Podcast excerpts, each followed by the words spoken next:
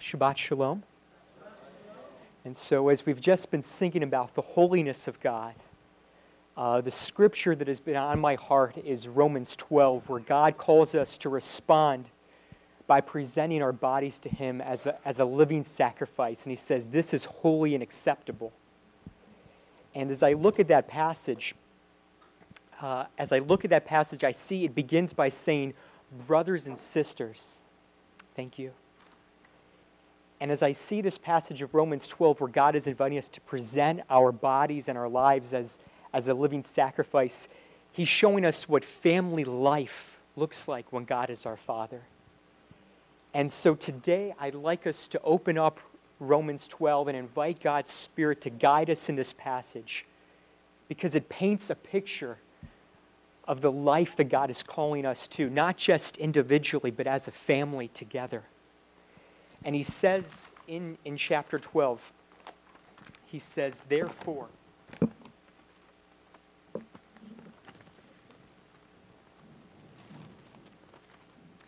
he says, I urge you, therefore, brothers and sisters, by the mercies of God, to present your bodies as a living sacrifice, holy and acceptable to God. This is your spiritual service.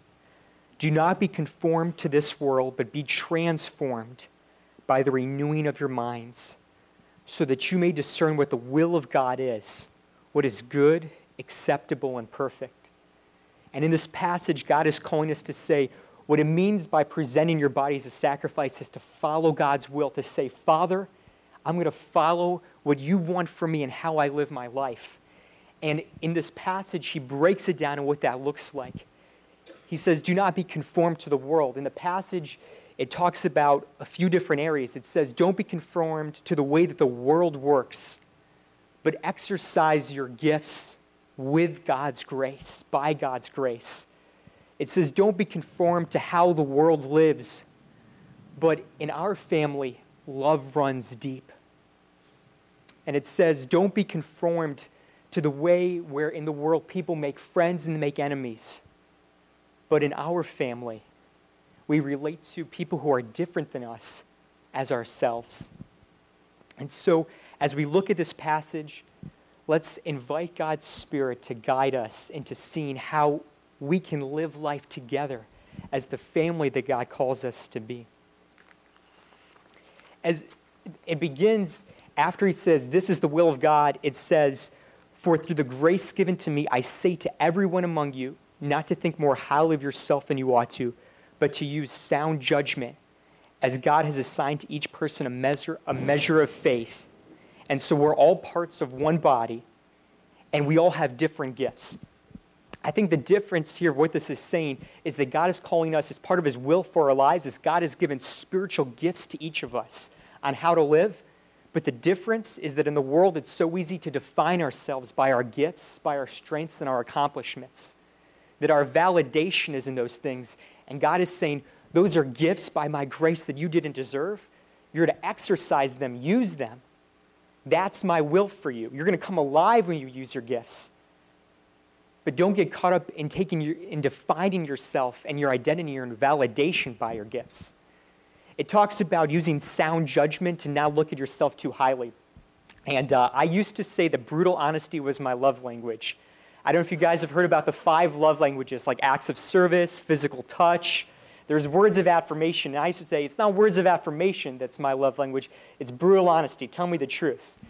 And, uh, and one day at work, I was talking with my coworker, Justin, and he said, Ravi, I don't think brutal honesty is actually your love language. uh, and it hit me.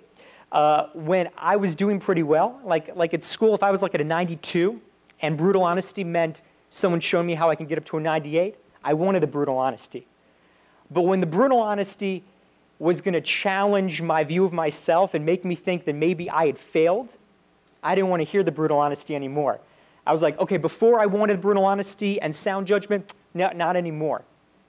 And I think it's because when I take my definition and my validation from my gifts, from my accomplishments, then my identity is fragile. And God's saying it can, it can twist and turn on one side of the coin. I can feel great and awesome, and it can get to thinking too highly of myself.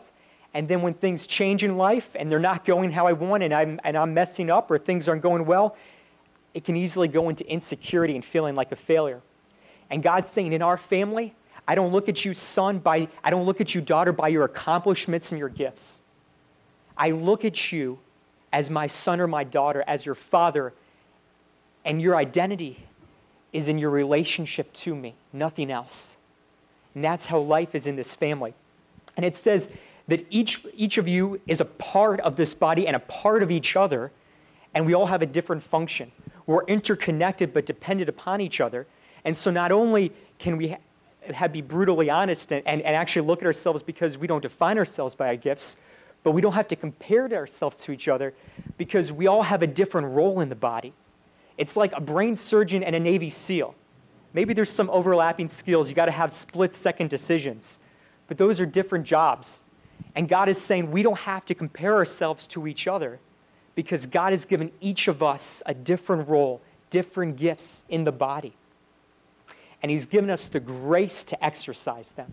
It says He's given us a measure of faith, and that's how we exercise the gift. I think of it like a muscle. Like I was born with muscles, but in order to, to fully use the muscle, I got to exercise it as I, as, I, as I exercise the gifts God's given me, I'm going to grow in them. I only have he, whatever faith He's giving me, muscles I already have, but God's inviting me to get the full use out of them. And God has given each of us gifts that are different and unique to each of us in this body. And in our family, God is calling us to serve and to, you, to use them and to serve this body out of the gifts. And the encouragement is, I would say, to take some reflection on the Shabbat and to ask God's Spirit to speak to you about what gifts He's given you uniquely to serve your families, to serve our community, to serve our congregation. Because each of us is different and unique, and we need those gifts. We need the gifts God has placed in each of us in order to be the family that God has called us to be.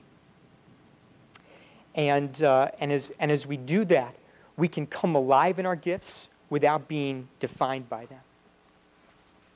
And it goes on to say that um, as we use our gifts, though, that our motivation is to be love and to love without hypocrisy, detesting what is evil, holding on to what is good. And what, and what God's saying is not only in our family do we not work like the world works, but we also don't live like the world lives. And in our family, love runs deep. Because it's easy in the world to let love be a cheap thing to just being, being nice to each other. And God is saying in our family, it means something deeper. It means that love has convictions. It says earlier that God's will is good, acceptable, and perfect. And I like the complete Jewish Bible and how it translates that. It talks about it good being, it's what's best for us. God's will is, is not just something that's nice, but it's the best thing for us. If we were going to look at all the different options, what's in our best interest? is what God wants for us. When we present our, our bodies as a living sacrifice to God, it's not God is just going to use that and exploit that. He's going to use that to guide us in what's best for us. It says what's acceptable, and, and the word for that in Greek has to do with satisfying. That God's will for us, what God wants, is ultimately going to be satisfying, and it's perfect. There's nothing we can add to it to make it better.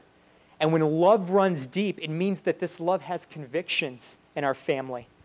It means that love isn't just nice. It means that when anything is, is less than perfect, when anything is going to leave us empty instead of satisfied, when anything is going to be self destructive instead of what's best for us, that we're going to abhor and detest what is evil and hold fast to what's good. And in our family, God's inviting us into a love that runs deep and has convictions and that it's not just nice, but it runs deeper. It talks about being tenderly devoted to one another in brotherly love and outdoing one another and giving honor to each other, in giving each other preference, in giving each other affirmation for what we've done and, what we, and, and our gifts that God's given us. And uh, last year, I was at a, a messianic leadership uh, kind of training event and one of the speakers, Preston Morrison, was from a congregation in Phoenix. And he talked about, he said, what's the soil of your life and what's the soil of your ministry? That when people are around you, this is the type of thing that they experienced. You know, some people, when you're around them, Maybe the soil you have is anxiousness. Maybe the soil you have is, is a worry about life. There's different soils we can have. And I think what this is God's calling us to is let the soil of our family be tender love, but let it be a soil of love and affirmation. And so many times in families, so many times at work, so many times in the world, the soil can be gossip, the soil can be flattery, the soil can be all sorts of things. And God's saying in our family, the soil that we grow in is love and affirmation. And in this family, the run, love runs deep, and God is inviting us to examine what the soil of our life is. That as people spend time with us, what are they leaving with? And God is inviting us into that love and to that affirmation of giving honor. And after describing what love looks like in our, in our uh, interactions, it goes on to describe what it looks like in our attitude. It says, Do not be lagging in zeal, be fervent in spirit, keep serving the Lord, rejoicing in hope, enduring in distress, persisting in prayer, contributing to the needs of the Kedoshim, the saints, the people of God, and extending hospitality. And on one hand, I look at it at a beautiful picture, and the other hand, I look at this as burnout. As so many times, my time with God that I spend with Him is at the end of the day, after a long day of work, and I get to a passage like this, and I'm like, God, I already feel exhausted. reading all of these things just makes me feel more exhausted, just reading about it. And, uh, and it's, just, it's just tough. But I think what's interesting is, is it, it assumes that life is difficult. It talks about rejoicing in hope, enduring in distress. It assumed it's difficult. And um, in life, we face that because sometimes, like I said, love feels cheap. And when we feel the stress, I think love, love might feel cheaper. I remember uh, several months ago, I was driving in the family with my car, and I was describing some of the difficulty I was facing at work, and I, I just felt like I was uh, facing the pressures there. And my sister Riva says, Well, we love you, Ravi. And I responded, well, What good is your love to me when I feel like I'm being crushed? And I was in a very difficult, a difficult place because if, so, if I feel like I'm just being crushed by this huge boulder and I can barely breathe, someone to the side is saying they love me, it doesn't feel like much. That's nice. That's nice, but that doesn't mean anything to me right now. But when Paul is writing this to the congregation in Romans, he gets that. Because he writes later on to another community we are hard pressed in every way, yet not crushed, perplexed, yet not in despair, persecuted, yet not forsaken, struck down, but not destroyed. And when I'm feeling struck down, or when I'm feeling perplexed by what's going on, I think I'm like, okay, how is Paul saying this? How is Paul saying struck down but not crushed? To keep persisting in prayer and enduring through distress. How do, how do we do that? And as I look at that, it brings me back to Roman, it brings me back, excuse me, to Isaiah 53. Because I realized that my picture of what God's love was like, it's not God's love looking the outside of me when I'm facing pressure in life, of Him saying, I love you from out there. It's Him with me here, knowing exactly what I'm going through. Because just like we read about feeling forsaken or perplexed or struck down, what we experience in life, it says in Isaiah 53 that He has borne our griefs and carried our pains. He was pierced for our transgressions and crushed for our iniquities. It's not like the God understands what we're going through in a theoretical sense that He gets it. It's that He's personally experienced it and that He's there with us. And whatever pressure I face at work or in my life, whatever pressure we face in our lives, Yeshua knows what it's like and He's there with us. And we have this hope that just like He endured it on the cross and rose from the dead, that I know that not only is He, as I, as I feel crushed, not only is He there with me, but one day He's going to rip all of that, uh, that boulder, all of those pressure like it's a, like a piece of paper and we have this hope. We can rejoice in this hope that whatever we're going through right now, God's love is not a cheap, nice thing, but a real thing that He's here with us, and that we can rejoice in the hope that one day He's going to rip those pressures apart. And the world's going to fold up like a scroll, and He'll make a new heaven and new earth. And we have that hope when, when we go through the difficulties of life, that love isn't cheap, but that in our family, God's love runs, it runs deep.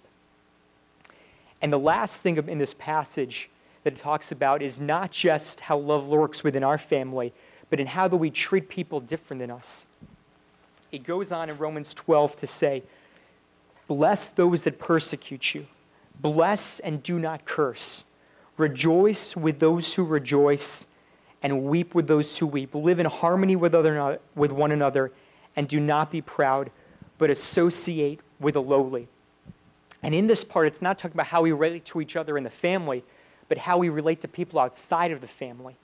And it's completely different because in our own lives, we might associate and relate and spend time with people who are like us, we have common ground with. And in this passage, Paul is saying that in our family, we bless and we take care of those who persecute us, who bother us, who attack us, that we associate with people who are different than us. And it's, it's a different picture of what it looks like. It's, Yeshua said the second commandment is to love your neighbor as yourself. And Paul is saying what that looks like is empathy in action, to rejoice with those who rejoice and weep with those who weep. And as Paul is writing this, he doesn't say, bless those who persecute you in a theoretical sense, because he was someone who was whipped several times, it says, 30, he had 39 lashes. Somebody who was stoned and left for dead. Somebody who was abandoned by his community and so he writes this as not someone who this is just a theoretical nice thing, but as someone who's actually had to go through it. And then as I thought about it deeper, he just doesn't know it as someone who's been persecuted. He writes it as someone who used to persecute the Messianic community and the followers of Yeshua, who would, who would persecute them and take them away from their homes and put them on trial. And for him, he's saying, in this, in this, in this kingdom, in this family, it's different than the world as I look at the world so many times, it's my tribe versus your, your tribe, my beliefs versus your beliefs, and we're polarized. And I believe what I believe, and you believe what you believe, and we're not going to get along. And God is saying here, live in harmony with everyone. He talks about in the Greek being of one mind, of finding common ground. That no matter how we differ from other people in the world, in our, in our wider communities in our, and in our lives, to find common ground with them, to do what's good and beautiful and right in the eyes of all people. And God is calling us to, calling us to a life where we don't just stay in our family and agree with those in our family, but where we can go outside of our tribes and those who agree with us and to make friends outside of those who the world makes friends with because we're brought together by the blood of Yeshua. And we know that if it wasn't for His grace, if it wasn't for His mercy, by the mercies of God, if it wasn't for that, we wouldn't have anything. It says, do not be wise in your own eyes. And I think it's so often it, what can separate from other, us from other people is we think, well, they don't understand, they don't get it. And he says here, it's don't be wise in your own eyes. And it's interesting because he uses this phrase just the chapter before in chapter 10 when he talks about the Jewish people. And he's saying to the believers in, in, the, in Rome, he's saying, don't be wise in your own eyes about the mystery of Israel, about why, for the large part, the Jewish people rejected for Yeshua and its future. He says, Don't be proud and wise in your own eyes. It wasn't that you were more aware, it wasn't that you were wiser. It was by the grace and the mercy of God that you were accepted.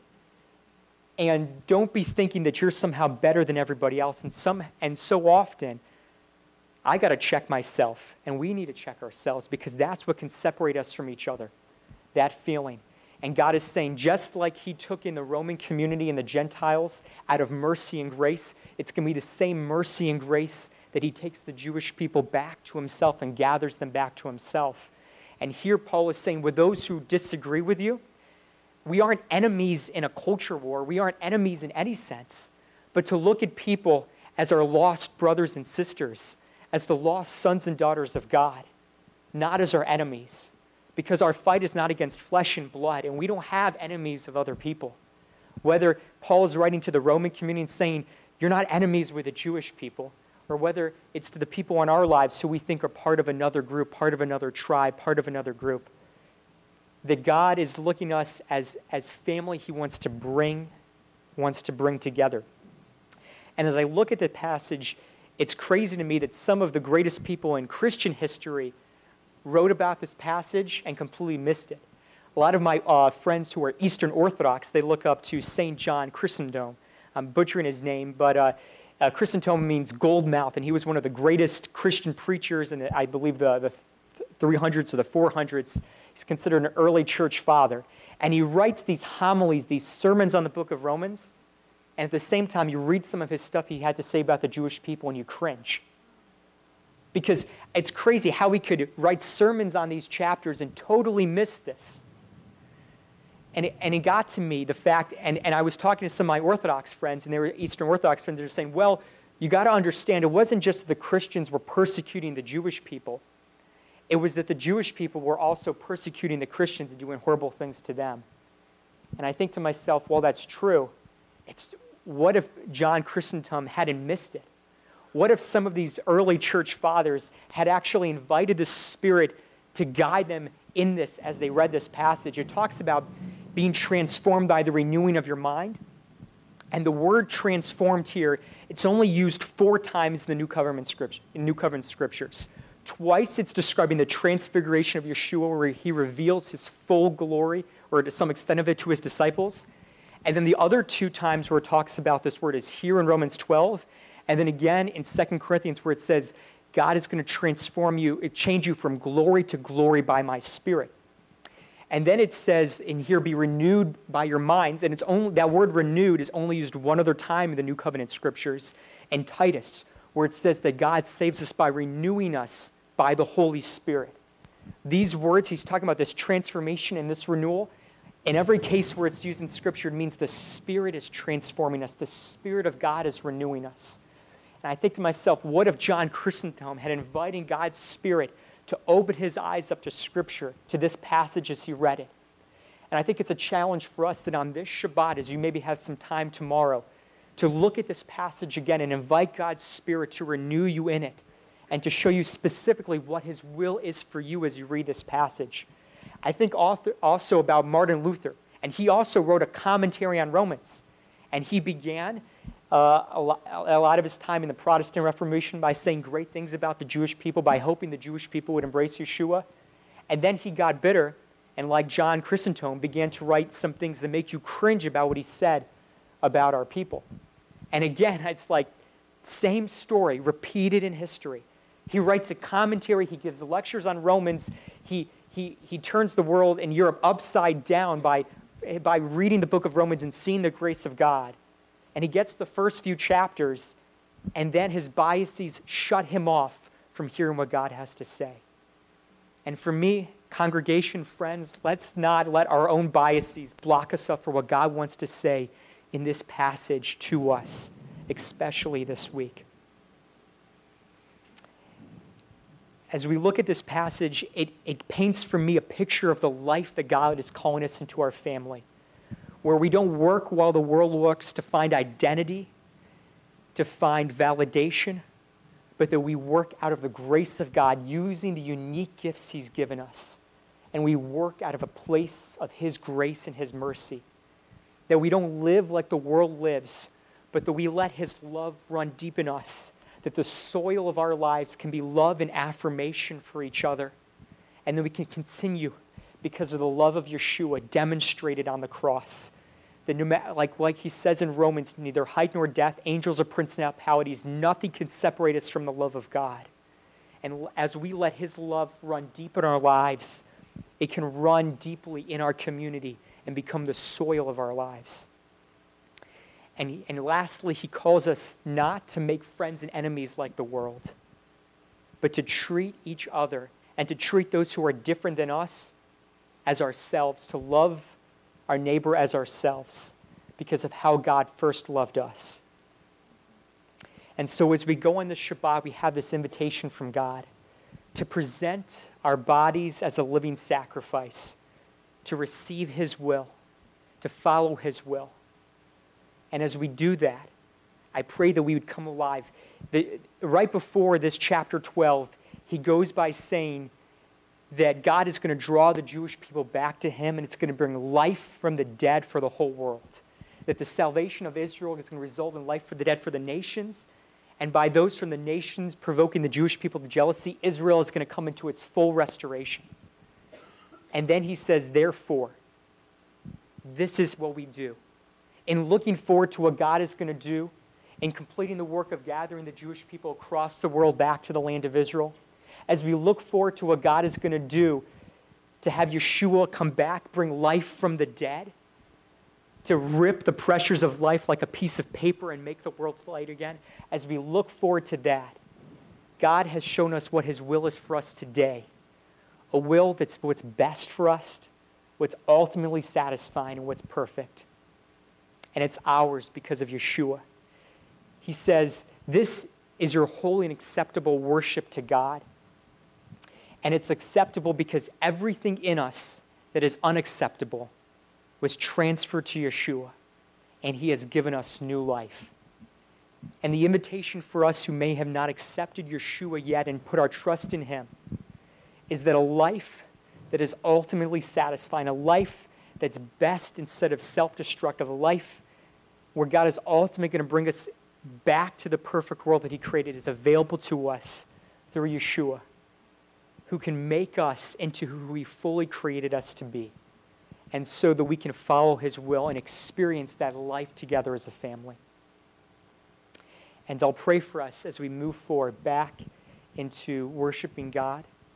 And if you would like any prayer on how to move from conforming to the world and the ways where it so easily entangles into moving into the family life that God has called us to, we'll have a time of prayer during worship as well. Father, I thank you that you adopted us into your family and that you are holy, you're completely other, and that you invite us into a life that's holy and completely other. God, we thank you that you have given us your spirit to renew us, to transform us, and we embrace your grace and we embrace your spirit to have the life and to enter into the life and the will that you have for us, God. And we thank you that it was made possible through the death and resurrection of Yeshua. That he was struck down and crushed so that we can know your presence. That he was abandoned and forsaken so that we can know what it means to be fully accepted by you. And we say yes to him and yes to the life that he calls us to. In Yeshua's name, amen.